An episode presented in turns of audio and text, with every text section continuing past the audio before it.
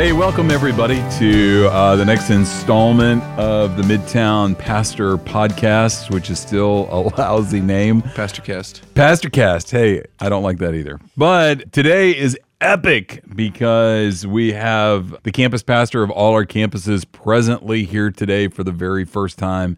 And we are all sitting appropriately six feet apart. I think Brent may be seven feet from me, but welcome, guys. Why don't you introduce yourselves? Hey everybody, Dave Burden. This is Brant Benetti. And Elliot Cherry. And uh, we're about to dive into another passage from uh, the book of Luke. And we've been kind of working our way through the book of Luke and also through our Netflix uh, fave list. And um, why don't you guys tell me? I mean, everybody's been on lockdown, quarantine. How are you guys doing? What are you doing?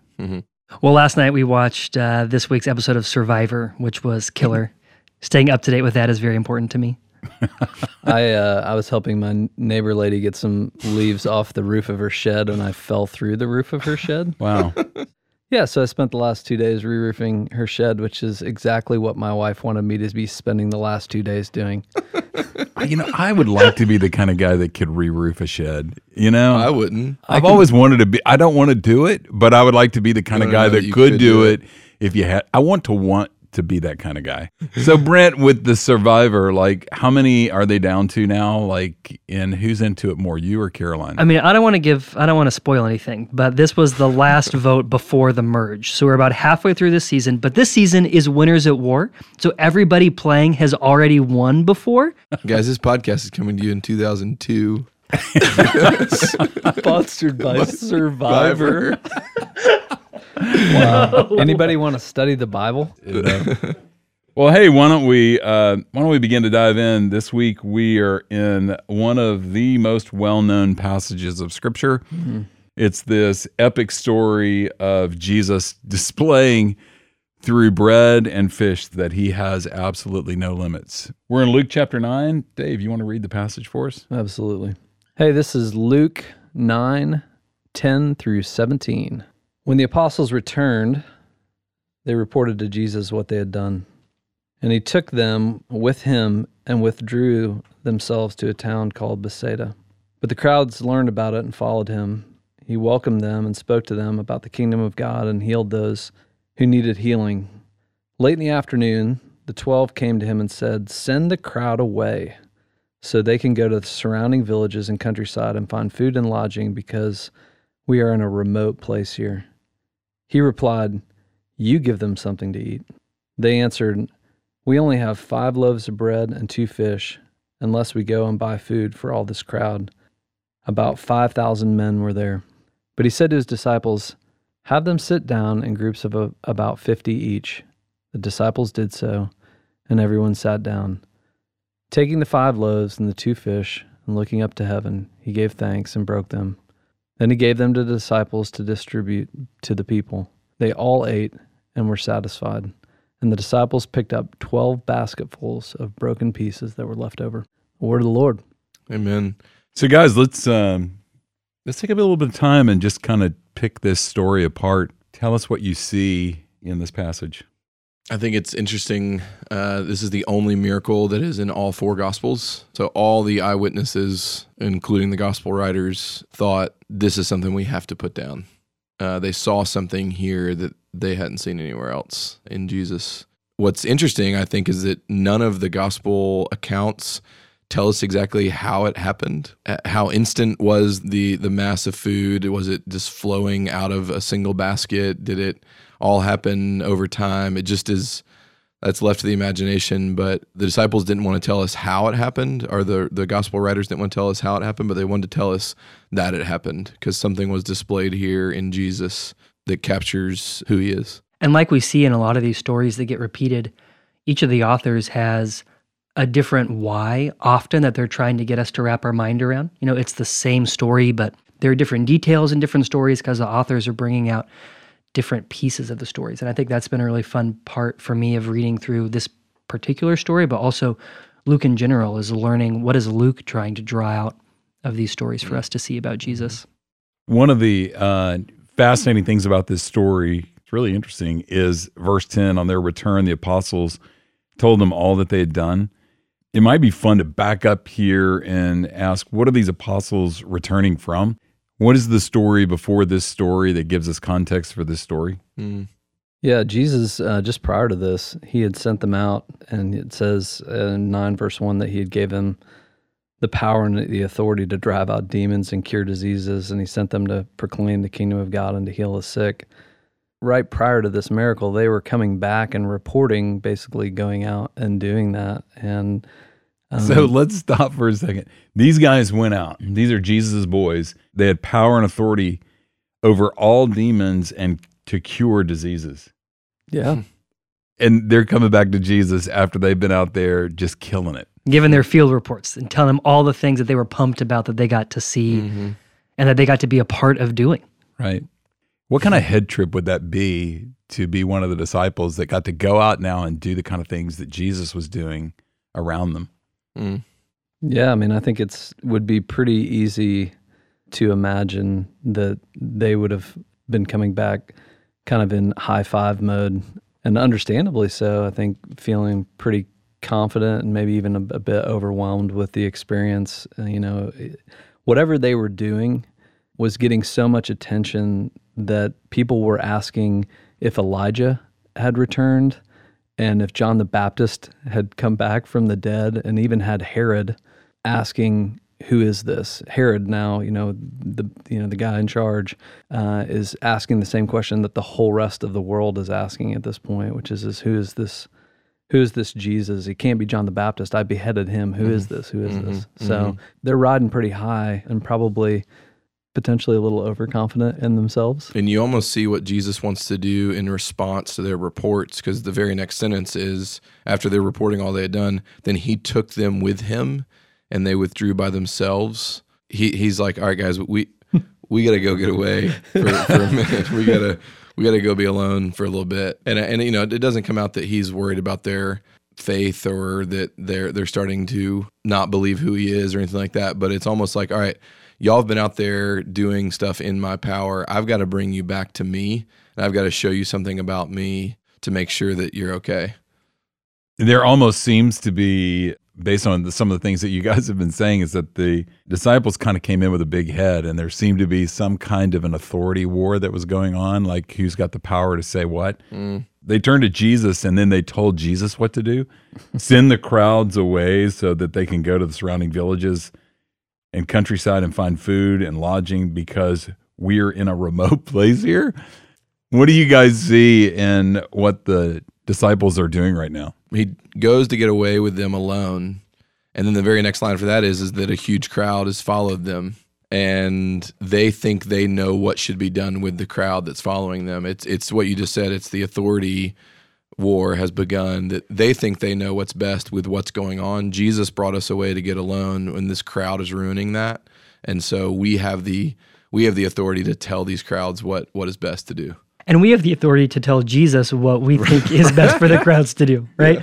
They don't just want to tell them, they want to tell they want to give Jesus advice on how to do ministry. Mm-hmm. Like, hey Jesus, I don't know if you're aware of this, but people are probably getting hungry now and it even says that the disciples knew how many fish and loaves they had as if they had counted their resources to figure out what they could do. And they realized oh we're not going to be able to meet this need so let's go and tell jesus that he's not going to be able to do it either. Mm-hmm, mm-hmm. Yeah, there's a, a profound irony that just days ago Jesus is sending them out with his authority, and now they are exercising authority over Jesus and trying to send everybody else away. And if you go to the book of Mark and you read the story there, fascinating because the disciples come to Jesus with their calculations. You know, we've worked out the math on this, and it would take eight months of salary to feed all these people. And are you expecting us to go to the countryside uh, and these villages and get this bread and bring it back? It's like they worked through plan A, plan B, plan C, and came to him and said, Hey, we already know what you need to do. Mm. Yeah, how many people are we talking about? 20,000, I think, with women and children, which I think we discussed this the other day for perspective. That would be the equivalent of feeding a, a full Bridgestone arena if all of the seats were, were full, 12 of them distributing bread and fish to that many people. That's a, a considerably stretched miracle as mm-hmm. far as the distribution is concerned. And so we have this moment the crowd of that size, 20,000 Bridgestone full, and they tell Jesus it's a bad idea. We don't have the money to do this. And I think verse 13 of this passage is one of my all time favorite Jesus lines that they're like, hey, we can't feed all these people, Jesus. Look at the crowd. We would need eight months' wages. And he just simply says, you give them something to eat. I just have to imagine that he's giggling to himself as he tells him, tells the disciples this. Like, oh, yeah, look at Bridgestone. Look at 20,000 people with no money and it's dinner time hey, you give them something to eat. You have to wonder if he was taking them away to basically bring them down from the high of what they had just experienced in casting out demons and healing people and if he was he was going to coach them Mm-hmm. up right now cuz they're called apostles at the beginning of this passage and then they're referred to as disciples by the middle of this passage and it's almost like hey you do have this really unique role that you're going to play in the kingdom of God as apostles but you're never not my disciples and you're never not operating uh, with any authority or any power that I haven't given you. So it's almost like he took them away to do that, and then the crowd followed, and so he decided, "Hey, disciples, I'm I'm going to get that same message of my power and my authority and your subservience to that. I'm going to get you to that point through the miracle rather than through a conversation. Through the what? I know I say the word miracle funny. I say the word milk funny. I say the word pillow funny. Let's just get them all out. oh man. It is fascinating that the Lord almost sees through what the disciples are doing here as they're flexing their authority muscles and saying, We know what's best here. And Jesus challenges the power of their authority by saying, Okay, if you're so authoritative, let's see your power, feed them. It's almost as if Jesus is exposing the limitations of their own power and their own authority. And in doing so, he's he's doing them a kindness Hmm. Hmm. Yeah, I mean, I, I think that it's a gentle and generous rebuke and miracle. It's clearly this is showing in a moment of scarcity, which is familiar right hmm. now to many of us, and in a moment of need that he has the power to provide basically out of nothing. So that's how how powerful he is.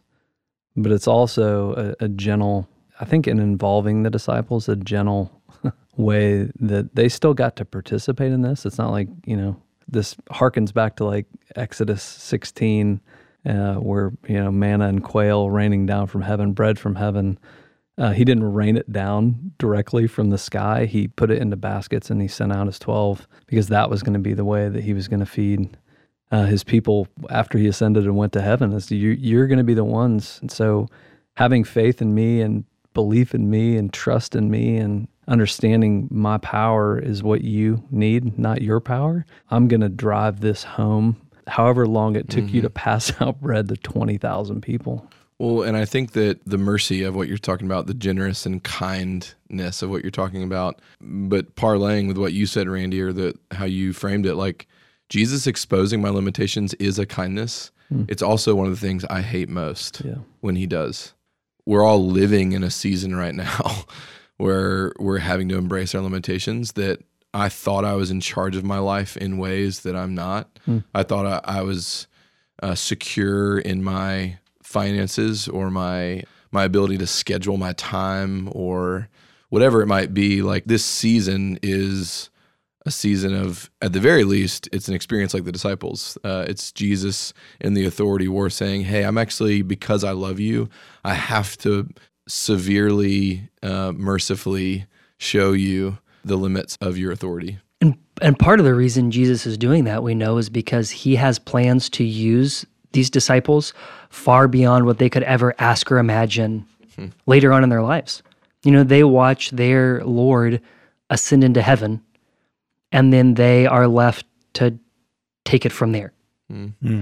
And if they were left relying on their own resources or abilities, if they were not aware of their limitations, we wouldn't be here. Yes. So I want to take you guys down a road here and hear your thoughts on this because we all feel like we have certain authority in areas of our lives uh, and we don't want to embrace the limitations of our authorities. We want to be the primary authority when it comes to our sex life, and we want to be the primary authority when it comes to how we handle money. We want to be the primary authority when it comes to how we view and move and groove in relationships and how we use our time and you know what we do with our gifts that God's given us. So when Jesus comes in and challenges that authority in our life, talk to me a little bit about what he's doing there and why that's a kindness because it doesn't like you said that Ellie it doesn't feel like a kindness when the Lord is challenging me standing up and going no I have a right to say how I'm going to express my sexuality. Yeah, I mean, I think that of, of the list you just put out there, I mean, I know for me in the last week, how I use my time and my schedule has been utterly decimated. and Right. um, the amount of anger and sadness, but mostly just anger that I've felt over that, that my schedule now feels like roller skating in the back of a moving truck with somebody doing donuts. um, you know, I'm just bouncing off the walls trying to keep keep my feet. That's what it feels like. And you know, it's been really humbling because I've I've realized that it's really easy, especially as a pastor uh, who does Y'all can't see it, but Dave's doing air quotes right now. professionally Christian things to realize that um, I, I love being Lord of my time. I know I think in my head like, oh Lord, you know, I'm willing to serve you and however, however you want, you know, you know, have your way. But He's definitely pushed into areas of my life, even in just this week, that I've realized, man, I, I'm not sure I'm I'm fully surrendered to you when it comes to how I use my time or how you want to employ me for whatever it is that you want to do. Mm. Uh, I could say with almost confidence that I'm not fully surrendered.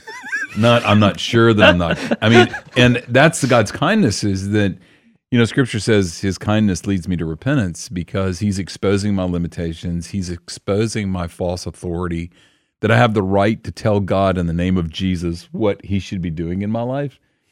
And I think the reason that he's doing that is this next point that we get to in the story is that Jesus is trying to expose these men and expose us to the war of possibilities.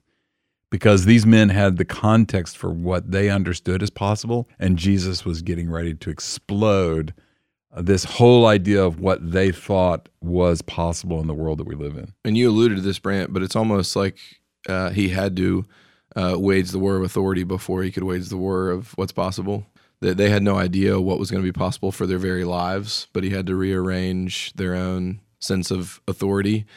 And I, I've been spending time this week in Ecclesiastes. That seems to be the undercurrent of much of what Ecclesiastes is all about is what you just how you just framed it randy you think you know what god's doing and what he's capable of doing and you don't have a clue and you want to understand it uh, you want to know what god has done from beginning to end but no one can figure it out and at the end of of chapter uh, 7 i believe or 8 the end of chapter 8 he says even if a wise person claims to know what god is doing he doesn't know and that gets at the heart of this war of what's possible because I would love to tell you what the Lord is doing given the current circumstances of things. You don't know. I don't know. But could we, in the setting down of our authority and our limitations and picking up what God might be doing, um, not have to understand it all, but say, because you are the authority, I'm not going to try to talk you out of what you might be doing like these disciples did. You need eight months' wages to do this. This is crazy and him just saying, will, "Will you trust me? This is why I brought you away alone with me, because I've got I've got to get to that place." I mean, we see the disciples do what I do, what all of us do is I consistently overestimate my own abilities and consistently underestimate God's abilities or God's desire to do something good in the world. Hmm. Like I'm thinking about it with my time. It's amazing how frequently I overestimate how much I will be able to get done in a day. Every day. Or when I tell my wife what time I'm going to be home from work, I'm always late. I've had to really work on that because I always overestimate how much time I have and overestimate my ability to get something done. But when God pushes me to see my limitations, I'm able to actually understand that what he's put in my day is a gift from him and that maybe God desires to do something in my day that I don't desire for myself, but what God wants to do is is better than what I have planned. And that's true with, my time, it's also true with my money, it's true with my relationships. But if your life works, if the power of Brant uh, never runs short, then you're never going to know the power of tapping into a source greater than yourself. And it's almost God's kindness when He brings us to the end of ourselves or He brings us to the end of the fuel tank that we run our life off of. Because until we get to the end of that, we're never going to seek out and hunger for and tap into a greater fuel than the greatness of us. So it is God's kindness that He is destroying what we perceive as possible to open us to the possibilities of this Jesus that we serve. One of the commentators I read who was doing some work in the original language actually said that when he says you give them something to eat, it can translate you give them you to eat. It's to Brant's, I think Brant's point of well, let's see if you're the unlimited ones that you believe you are right now, and I'm going to actually, in kindness, bring you to that place so that you can see my unlimited nature in light of your limits. It's what Randy just said in a different way. It's the same thing you just said, which is my resources work great until they don't. Yeah. yeah. And it's also an invitation to joy, right? Because what I desire is to be part of something that's bigger than me. But I can't be part of something that's bigger than me if all I'm relying on is my own resources. so for God to expose my limitations and his unlimitedness is for him to invite me to be part of something that I most deeply desire to be part of, which is something bigger than myself. Part of what's hard though, Brandon, I think about what you just said is is I think that is true and yet we live in a world that promotes there is nothing bigger than me. It's only when I when I get dashed against the rocks of my limitations in God's grace that I can discover the beauty of what you just said, which is I'm made to be a part of something much bigger than me and to find my place in that. And we've substituted that in our world for I am the biggest thing in my world. Only a God who loves his kids would graciously bring them to the place to where they realize I don't really want to be the biggest thing in my life. Yeah, and we come to the gospel and we find in the gospel I decrease so that he might increase. And we even see it in the spiritual world when it comes to pastors and pastors that feel this need for their star to rise higher and higher and higher. And Jesus calling us to tap into something greater than our own popularity as teachers. I mean, you think about that with money, right? Like if my goal is to become the to rise to the highest point I can rise, then I can't actually be generous. I can give a little money here and there, but my money is about me and pushing my star higher. And so I'm never going to give in a way that would actually inconvenience me or make my life hard hmm. if that money could be better spent improving myself. So um, Jesus uh, pulls out the Jesus miracle. He takes the the loaves and the fishes. What, how many loaves and fishes was it again? It was five and two. Five Loaves, which I always thought was the great name for a Christian boy band. Five Loaves. so, uh, in some of the other narratives, is there in the story? I haven't read them all this morning, but is there a young man who has the bread and the fishes? I think it's a little boy. Yeah. And I wonder if he got the leftovers. Was that his reward at the end? he gets a take or did he just like baskets worth. stand there with empty hands going geez you know that's great for everybody but me but so jesus takes these loaves and these fishes and begins to multiply them hmm. How did that work? What's happening in this story? Did they automatically turn into a pile of bread and fish? Take us with your sanctified imagination how you imagined these disciples distributing this food to these groups of 50 since what dave said is true that only the men were counted and there's women and children we're talking about 20000 people just the first thing that comes to mind is i don't know in my imagination was this did jesus's basket just spring up like a wellspring and it just was overflowing? Or when the disciples took out basket one to group one and they came back jesus just had more? Like i, I don't know but the first thing that comes to mind is, is a, a field or a hillside of this size.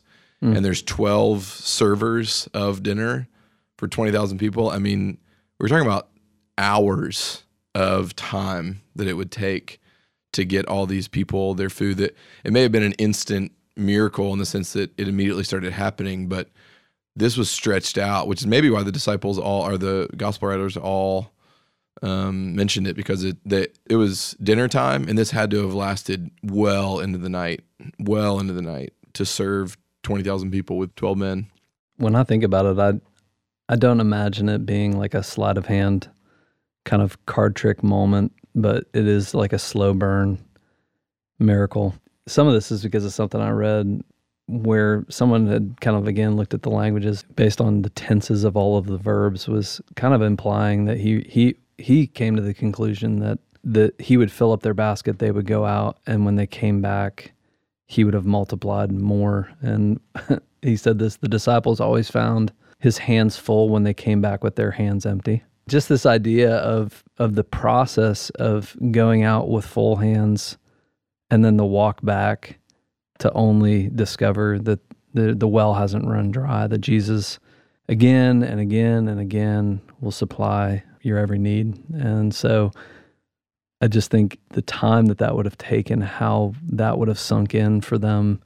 I know for me, sometimes when the Lord does something over a period of time like that, it'll feed you well beyond that point.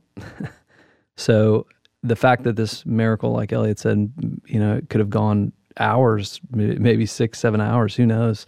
That experience, they probably six and seven years later were still feeding on that mm. as they were faced with moments in their life where they felt like we don't have what we need right now to do what we need to do right now. They could have borrowed from the bread that they were fed uh, in that moment uh, and that experience with Jesus, which I think is true for all of us. We all have moments in our lives where we realize the Lord did something in that moment that I think I'll feed on the rest of my life. Hmm.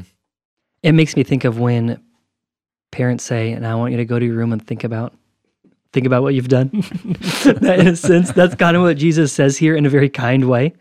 You know, the disciples come back all armed with their idea of what's possible. And Jesus says, Hey, I've got something that's far greater than you could ask or imagine. Mm. And I'm going to give you some time to just think about that. Chew on it. and I can imagine even the roller coaster that I can go through emotionally when I'm confronted with experiences like this that that I can be angry, I can be bitter at having that stuff exposed in my heart, I can be hmm. fearful, what does this mean about me and what what I believe and Lord, what do you think about me now? That and it just takes time to work through all of those things to get to a place of peace and rest and joy in being disciplined by God. Hmm. I just imagine the disciples going through that whole roller coaster maybe a few times over the several hours that it would take them to serve this food. And that Jesus created the space for them to walk through all of that. Yeah, and I think it's important to go back to the opening observations about this is an authority war. They come back reporting all that they've done, and then the the possibility war of this isn't possible, and now they're having to consider that and replay that over the hours of delivering this food and there's got to be, if they're human, there's got to be moments of humbleness, humility, maybe humiliation. I would I would hope, and I think is true. There's moments of of deep gratitude and joy that like I can't believe I get to do this. That I came back to Jesus telling him how great I was. And now he's gently showing me how great he is, and he's letting me get to play a role in that.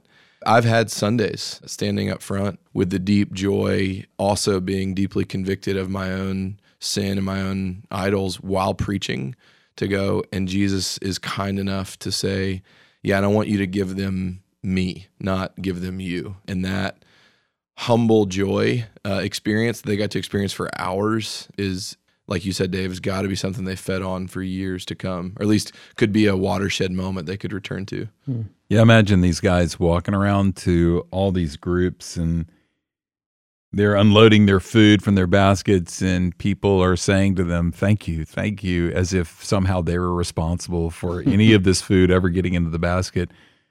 And in essence, kind of taking uh, some joy from the Lord working and now using them all that you guys said about how Jesus now is using the hands of these disciples now to distribute and display the miracle of God.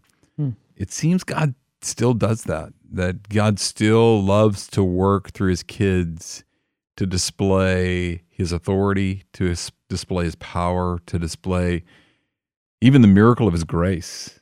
And I'd love for you guys to talk a little bit about why does Jesus still do that with his church?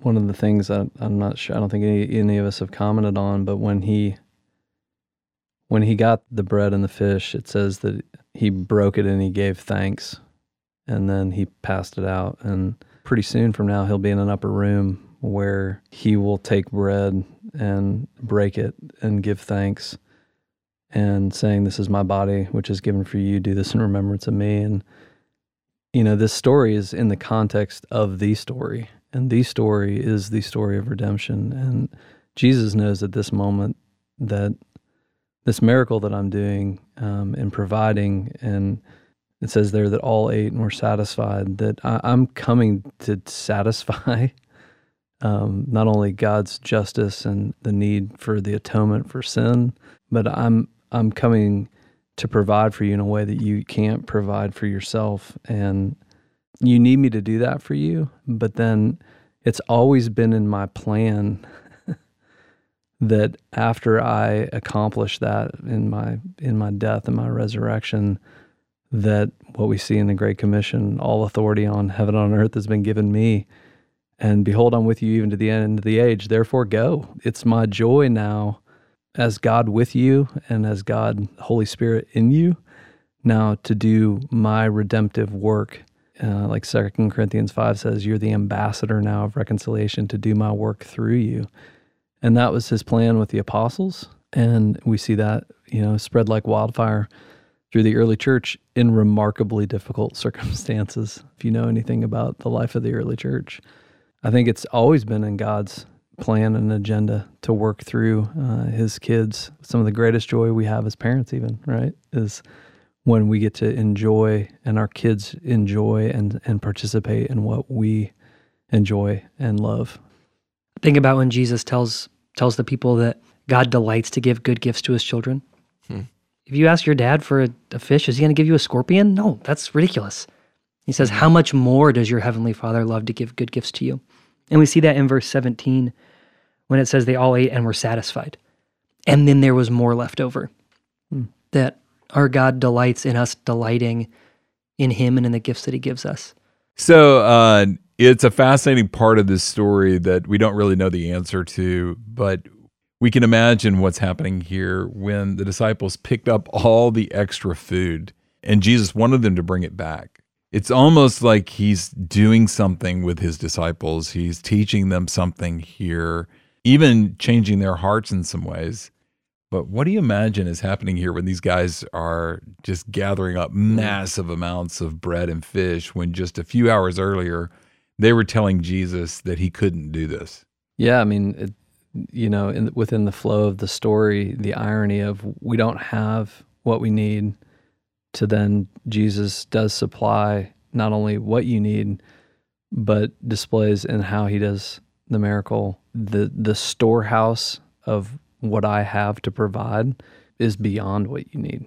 It makes me think about towards the end of the Bible, you know, in Revelation, where we kind of look towards the wedding feast of the Lamb and the idea of God isn't just, you know, I'm going to make sure you have your three square meals a day, God. He's preparing for a never ending feast in which the abundance of who He is and what He provides will be on full display. And I think we get a little bit of a almost a prophetic window into not only the heart and the capacity of God, but what um, He's prepared for those who know Him.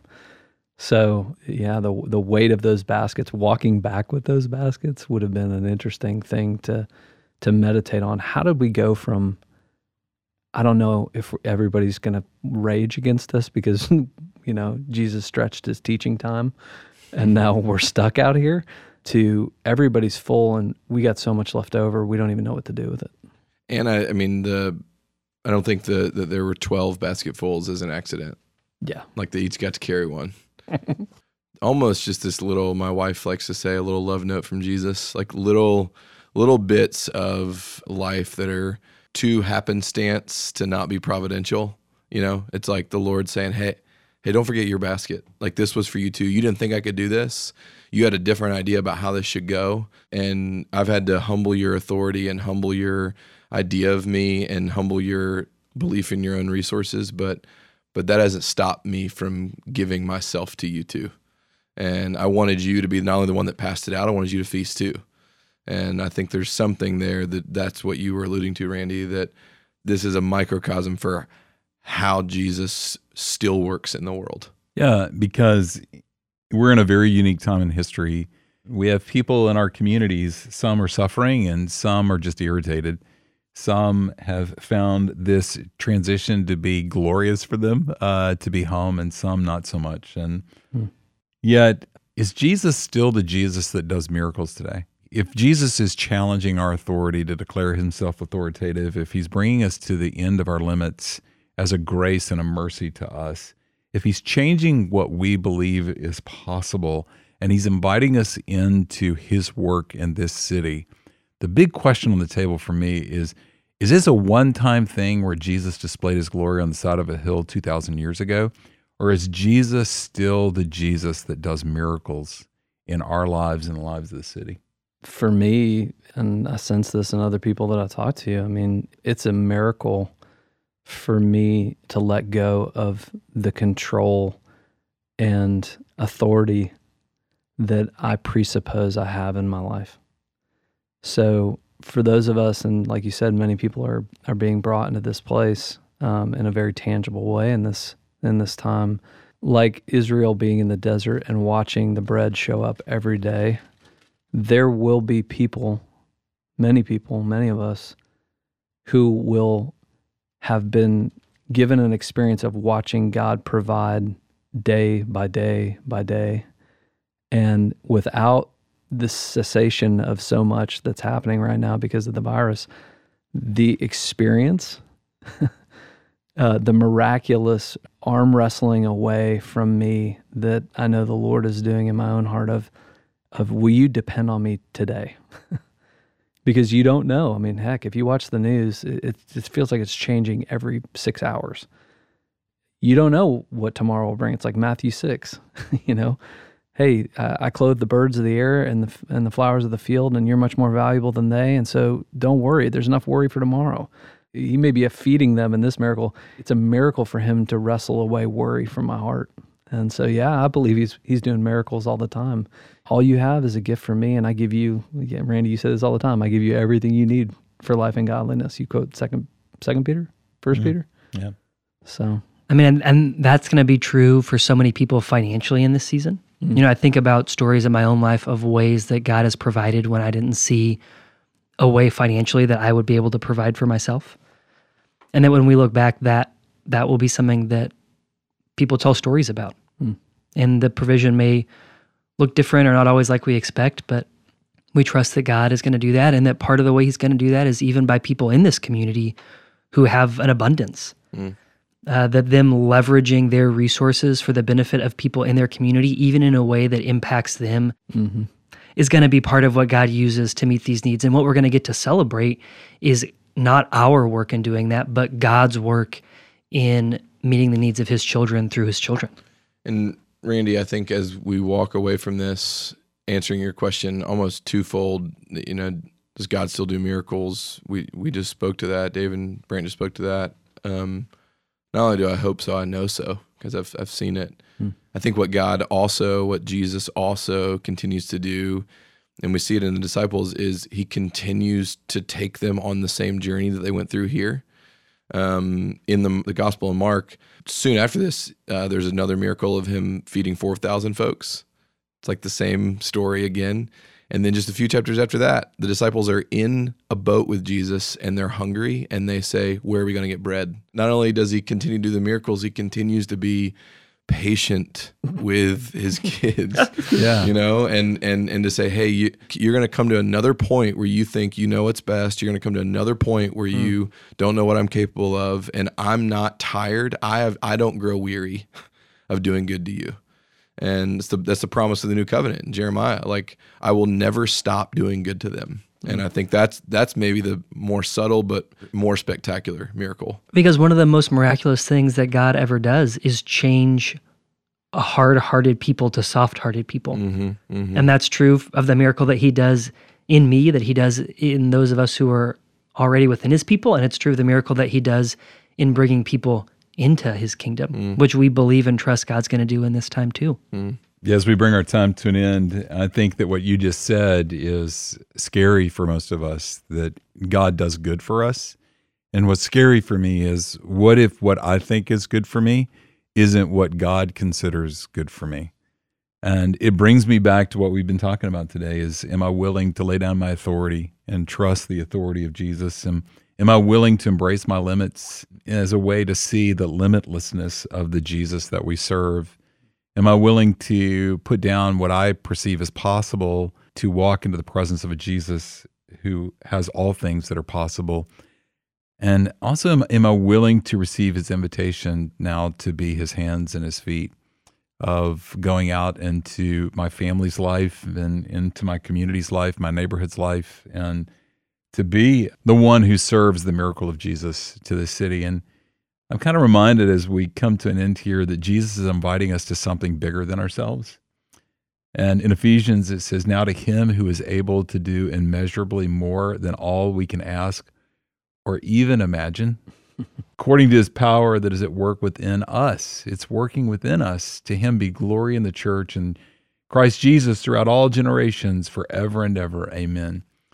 So, church, as we go into another week of uncertainty and another week of isolation and another week of wondering what the future is going to hold, the comfort that we get is that the one who holds the future holds us. And as we yield our need to be in control and our need to know, and even yield our limits, not as a place of surrender, but a place of celebration, then we begin to experience not just the miracle of Jesus in our own heart, but the miracle of Jesus through our hands. So that's what we pray for each of us in this room as we prepare this podcast, but we also pray that for our church, that this is the season God is calling the church to rise up in the maturity that He's given us and now bring the light of Christ to a world that is asking all the same questions those 5,000 plus people were asking on the side of that hill who's going to feed us? So, uh, hey, Brent, as our young Jedi in the room, would you pray for our church and for our city and close our time? Yeah. Father, maybe more than we have confronted this in a long time as a community, we're confronting our limitations. And it's a really humbling thing. God, we trust that you exposing our limitations is a gift from you. And we ask that you would do good work in that in our hearts and and even in our city, God. Would you be changing us and transforming us into people who who can take this bread out out into the world to feed the people around us as you feed us with more than we could ever ask or imagine. And we pray these things in Jesus' name. Amen. Amen. Amen. See you guys.